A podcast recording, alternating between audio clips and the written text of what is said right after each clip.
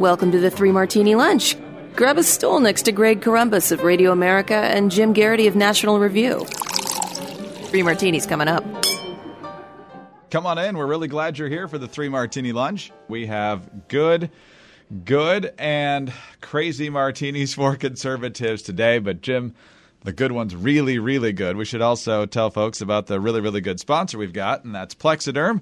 TryPlexaderm.com is where you want to head. And if you use our promo code Martini, you get 50% off plus an additional $10 off. So that's excellent news. But the, the best news of the weekend was the fact that Abu Bakr al Baghdadi is dead. Uh, the raid happened on Saturday. We were pretty sure, based on what we were hearing Saturday night, that the raid was successful and he was clearly identified as being officially deceased thanks to our armed forces, even though he technically detonated his own suicide vest. And uh, Jim, a lot of days, uh, President Trump's WWE style of uh, talking as President of the United States is not particularly welcome. Yesterday, didn't mind it so much. Here's a couple of clips. Uh, first of all, as he gives credit to the U.S. Armed Forces who carried out the mission. U.S. Special Operations Forces executed a dangerous and daring nighttime raid in northwestern Syria and accomplished their mission in grand style. The U.S. personnel were incredible. I got to watch much of it. No personnel were lost in the operation, while a large number of Baghdadi's fighters and companions were killed with him. He died after running into a dead end tunnel, whimpering and crying and screaming all the way. And here's what else he had to say. Last night was a great night for the United States and for the world. A brutal killer, one who has caused so much hardship and death, has violently been eliminated. He will never again harm another innocent man, woman, or child. He died like a dog. He died like a coward. The world is now a much safer place. Jim, I'm okay with that rhetoric today, and uh, very much so. Oh, it's, welcome. And first of all, I just want to say uh, congratulations to you, Greg, for learning the precise pronunciation of Abu Bakr al Baghdadi before we never need to know this again. Uh, but, uh, well, you know, this is indeed good news for the United States, good news for the world. Um, I suspect like people are like, oh, this is good, but they probably didn't. You didn't see people celebrating outside the White House the way it was with the uh, the, the raid against Osama bin Laden. Baghdadi figured out uh, he was in a lower profile than bin Laden. Um, that he didn't put out regularly televised statements. He had one kind of prominent one. Uh, that's where you see most of the file photos from. Maybe a second video here and there, but he was not an omnipresent media presence attempting to terrify the West and telling us how they were going to behead us, et cetera, et cetera. This doesn't make him that much less effective as a leader. No, ISIS never quite launched off anything quite as uh, as uh, on the large scale of the 9/11 attacks. Um, but that doesn't mean ISIS didn't do a lot. And you and I, I was thinking about, you know, Greg, I wrote about this in the Morning Jolt today. You and I have been doing this podcast for a long time. We recently marked our was it nine year anniversary? Yes. And you know, in that time, we've seen the the Bataclan theater attacks in Paris. We've seen San Bernardino. We've seen Orlando. ISIS, you know, even though it was primarily built around the Islamic State of, of Iraq and Syria, um, and according to you know, terrorism experts, ISIS, you know, the, the, that creating that caliphate was always their their primary goal and what they were very focused on. They clearly had an inspirational effect on all kinds of aspiring jihadists around the world, and it was really kind of horrifying to see, you know, metro stations in Brussels and airports and uh, the church in, in Normandy and the the beach the, the beach in, in Nice, France. Um, you can just go down the list. Almost every major European city had at least one attack by some uh, jihadist who was inspired by ISIS. And of course, then they had the videos of the beheadings and setting the pilot from Jordan. Like, ISIS, you know, it, it, I don't know if there's a lot of time. It, it makes a lot of sense to spend a lot of time arguing about whether Al Qaeda or ISIS was worse. I think we can make the argument that they were um, comparable in their menace to Americans and their desire to kill Americans. And while, yes, it is correct that ISIS is not completely defeated, there are still a bunch of guys running around there. The news about uh, some folks escaping from the prisons in, in Syria is really ominous. both ISIS and Al Qaeda are a shadow of their former selves. You don't think about them very much. And I had to go look it up. Current leader of Al Qaeda, Ayman al Zawahiri, uh, you may remember him as that Egyptian doctor who was the number two guy behind bin Laden, um, issued a statement around the anniversary of 9 11 attacks in which he urged people to launch attacks. We didn't hear about many attacks around the anniversary, certainly not on the U.S. homeland. And uh, he, he, does a lot of complaining about uh, these kids today they're backtracking from the cause of jihad and they're not fully committed. He sounds like like Grandpa Simpson uh, of the jihadist set. He's complaining about these kids today and they're not really committed. Um, and so, just the status of where we are in the war on terror. Probably premature to say we have won the war on terror. Uh, Islamist jihadism is probably still going to be around for the rest of our lives, but it is much less of a threat than it used to be. You know these guys if they had the ability would be launching these attacks. We've seen they don't need uh, fancy chemical weapons or biological weapons or, or, or, nukes or something like that. They can use a van. They can try to use uh, propane gas to build a bomb. They can try to just use knives. These guys you know are very low tech uh, asymmetrical warfare and you don't see these attacks anymore we don't worry about them anymore we worry more about mass shooters. we worry more about domestic terrorists, but we don't worry. And, and I, I, don't think we need to take a moment just kind of recognize how astounding that is. Whether you want to take your, your measuring stick as, you know, September 12th, 2001, and where we thought we would be the, today, or you want to take any point in the 2014, 2015, 2016, um, we forget 2016, you had the, the summer, uh, the Omar Mateen shooting up the, the Pulse nightclub in Orlando. Um, but people also there. They had that bomb that went off in New York City. Thankfully, didn't kill anyone. The bomb set off in New Jersey along that marathon route. Thankfully, again, didn't kill anybody. And then right after uh, the election in 2016, uh, some refugee got into a van and tried to run people down. Know, Ohio State University. Um, we were under attack from ISIS quite regularly during that time period. I think it had a pretty significant effect on the 2016 election. And here we are, October 28th, 2019 the average American doesn't spend a lot of time worrying about Islamist terrorism. That is a huge testament to our military, to our intelligence agencies, to domestic law enforcement, to our first responders, to um, diplomats who help build the alliances against these groups. Uh, look, this we we have you know we have largely won this war, and I don't think we always recognize it. And wherever you are on the political spectrum, every American should be proud as punch about that. Jim, uh, it was a great day. Uh, we're always happy to see wonderful news like this, particularly given all the uh, false reports that we've seen over the years about hoping that we got him when we didn't actually get him. Now everybody seems quite certain that that is the case. But uh, let's talk about the coverage of this now. Um, the Washington Post is getting the most heat of this for its, uh, first of all, they actually put together an actual obituary for Abu Bakr al Baghdadi.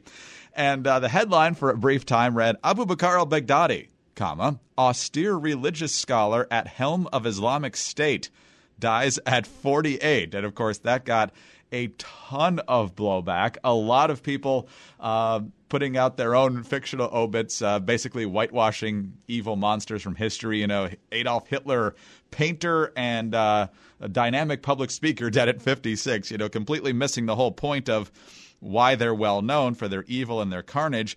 And then the explanation from the Washington Post was regarding our al Baghdadi obituary, the headline should never have read that way, and we changed it quickly.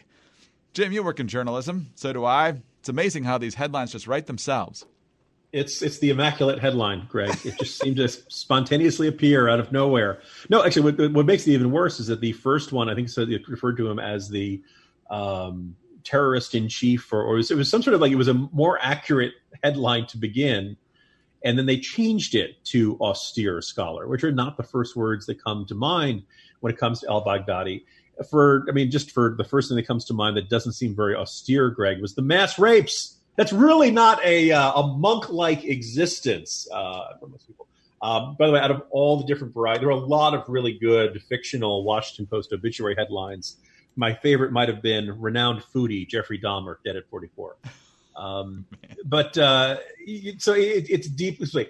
There are times where the frustration and anger at the mainstream media can be over the top. This is not one of those times. Someone had to change that headline, and uh, you know these things don't just happen on their own. I, I, know there was a shock when that ludicrously anti-Semitic uh, cartoon got through in the International Herald Tribune um, about maybe six months ago or so, and people were shocked that one person had the authority to post these cartoons on there. There wasn't somebody else looking over their shoulder saying, "Yeah, good choice" or "bad choice" or something like that. Oh, it never hurts to have a second set of eyes. Um, but for those of you wondering, how could the the, uh, the post have an obituary ready to go? Most major newspapers will actually write obituaries for prominent figures well ahead of time. Um, I think there was one a couple years ago where uh, it was the obituary. I think it might have been George H.W. Uh, Bush. The obituary was written by Adam Clymer uh, who had written for the New York Times for many years and who he himself had passed away uh, many years ago. But he had written, it was sitting there in the post in the New York Times database. You make the appropriate updates to say when and how the person died, and then you're ready to go with a fairly detailed obituary ready to go. So it's not surprising they had it ready to go. The headline change makes no sense. Oh, by the way, there was a little bit of that. He was a scrappy underdog with a dream tone to that uh, no one expected Abu Bakr Baghdadi to be the guy who could change the world. You know, um, you have the feeling you're getting ready to watch the behind the music documentary of uh, the rise and fall of ISIS. Um, but the, the, post is get it, it, deserves every bit of criticism that it's getting, and I think what's really bothersome is that there wasn't any ability to say, like, if it's the low level intern, fine. My suspicion is it wasn't a low level intern. My suspicion is it was somebody who seemed to believe either, hey, we're going to offend all of our pro ISIS readers out there, um, or, or or who genuinely believed. Well, actually, I mean, yes, he launched one of the world's most dangerous and you know horrific terrorist groups, but he really didn't get enough credit for his early work as a scholar. like, you can't get your head around this, and you know, if you're the Washington Post. Um, you, you, you, this is the moment where you need the Perry White style old crusty editor to run through the newsroom screaming at someone, "What the hell is wrong with you?" Um, and the, the, fact that they put out that mealy mouth PR statement does not uh, does not reassure people. We've seen this before when the New York Times said uh, uh, that the Tucson shooting was because of Sarah Palin's Facebook, when nothing in the record uh, indicated that was the case at all. There are people in journalism who simply choose to believe what they want to believe and choose to remember what they want to remember. And as a result of it, they end up with a worldview that makes absolutely no sense to the rest of us. And uh, remember, we had a very uh, critical obit of uh, the Koch brother that, that, died earlier this year. And not to say that there wasn't anything negative in the Abu Bakr al Baghdadi obituary, but uh, a little balance here, Washington Post. I also remember that their Castro obit was uh, pretty flowery. I don't remember the specifics, but. Uh, Renowned baseball pitcher. yes, exactly. Cigar aficionado.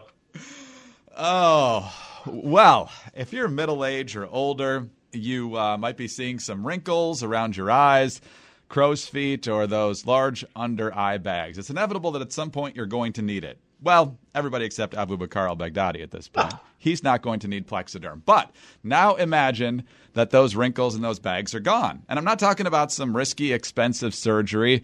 We're talking about these things being gone in just minutes. It's called Plexaderm, a clinically studied serum that visibly eliminates your wrinkles, crow's feet, and under eye bags in minutes. It is the edge you've been looking for.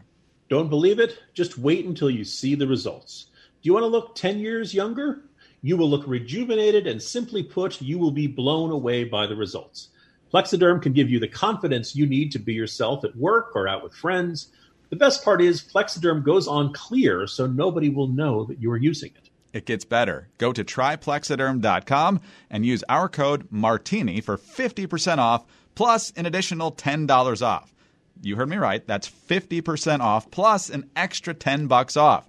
This offer is also available by calling 1-800-685-1292 and mentioning code Martini. Plexaderm is backed by a 30-day money-back guarantee. Visit tryplexaderm.com today and use the code Martini at checkout. That's tryplexaderm.com promo code Martini.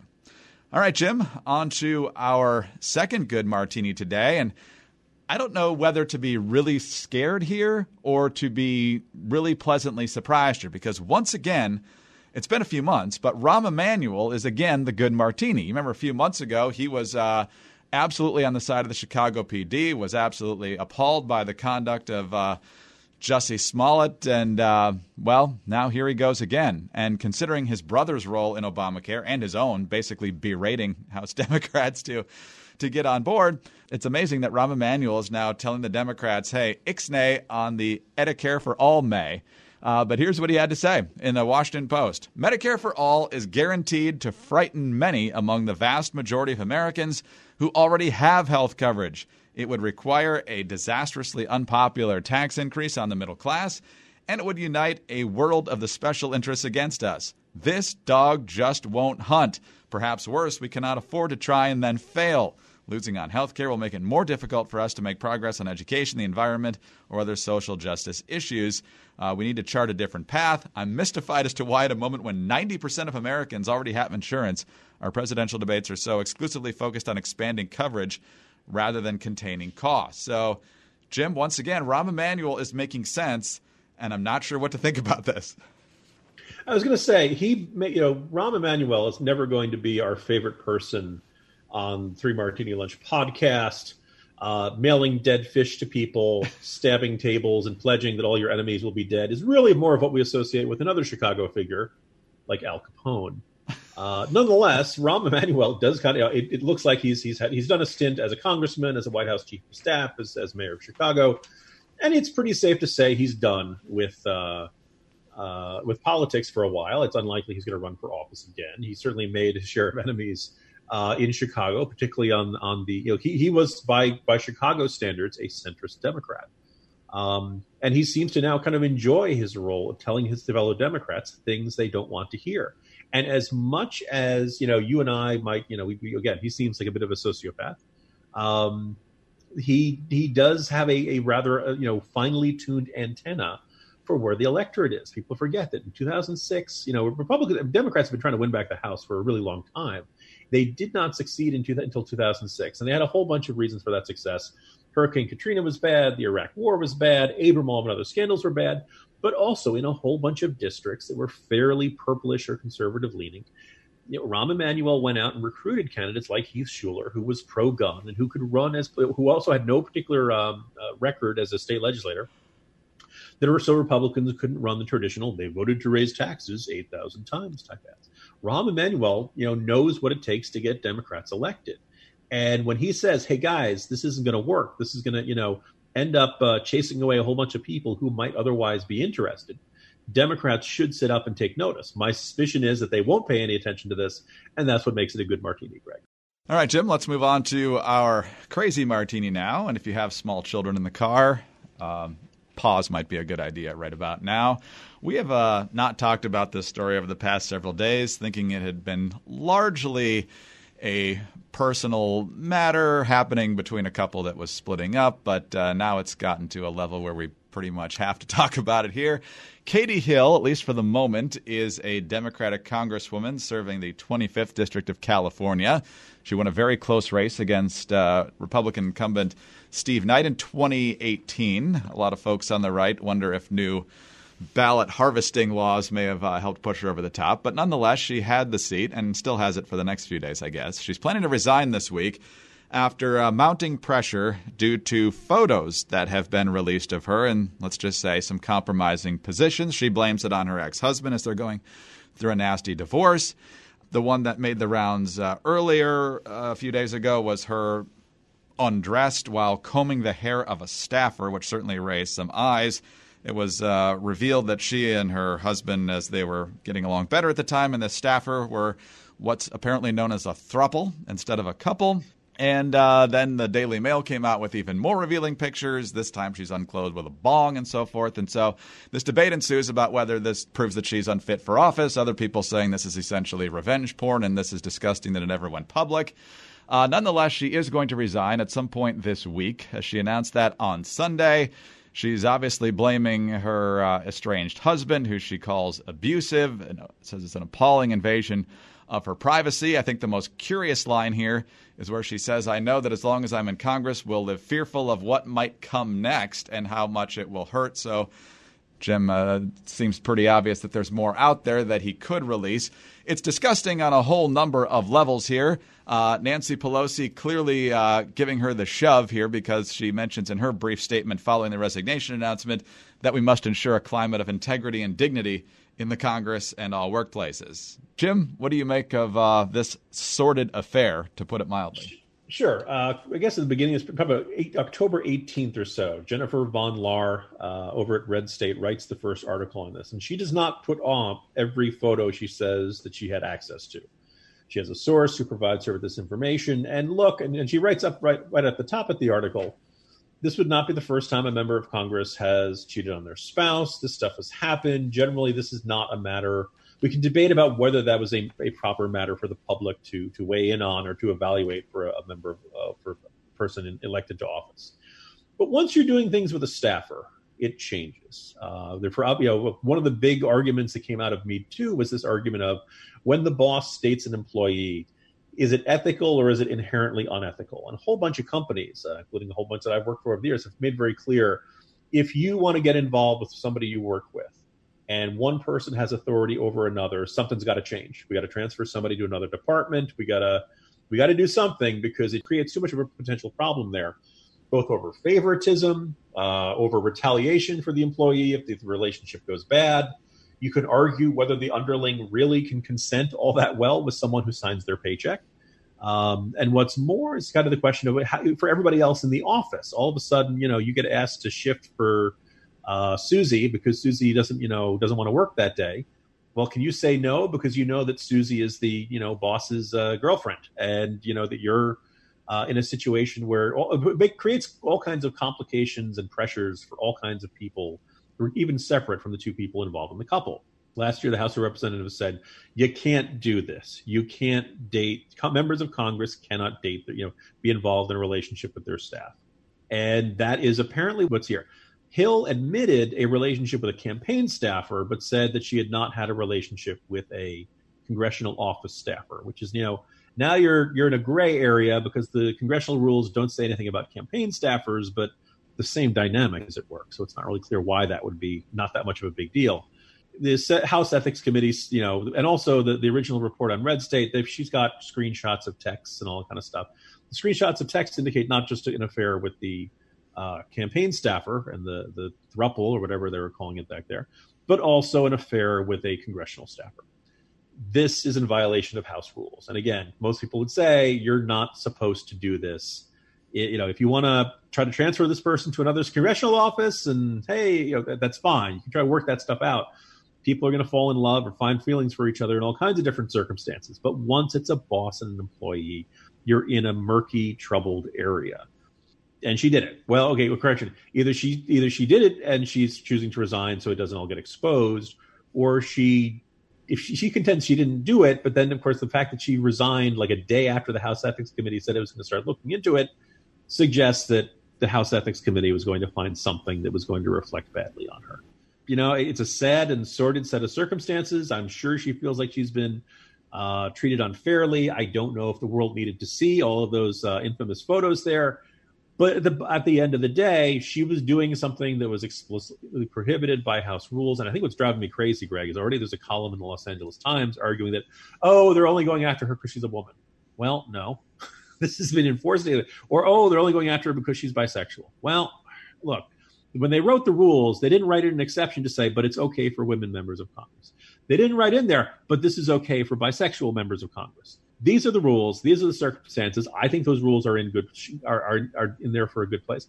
It's really kind of you know mind boggling that after me too all of a sudden you'd get voices on the left saying well wait a second wait a second. In this circumstance it's perfectly okay for a boss to have a sexual relationship with an underling.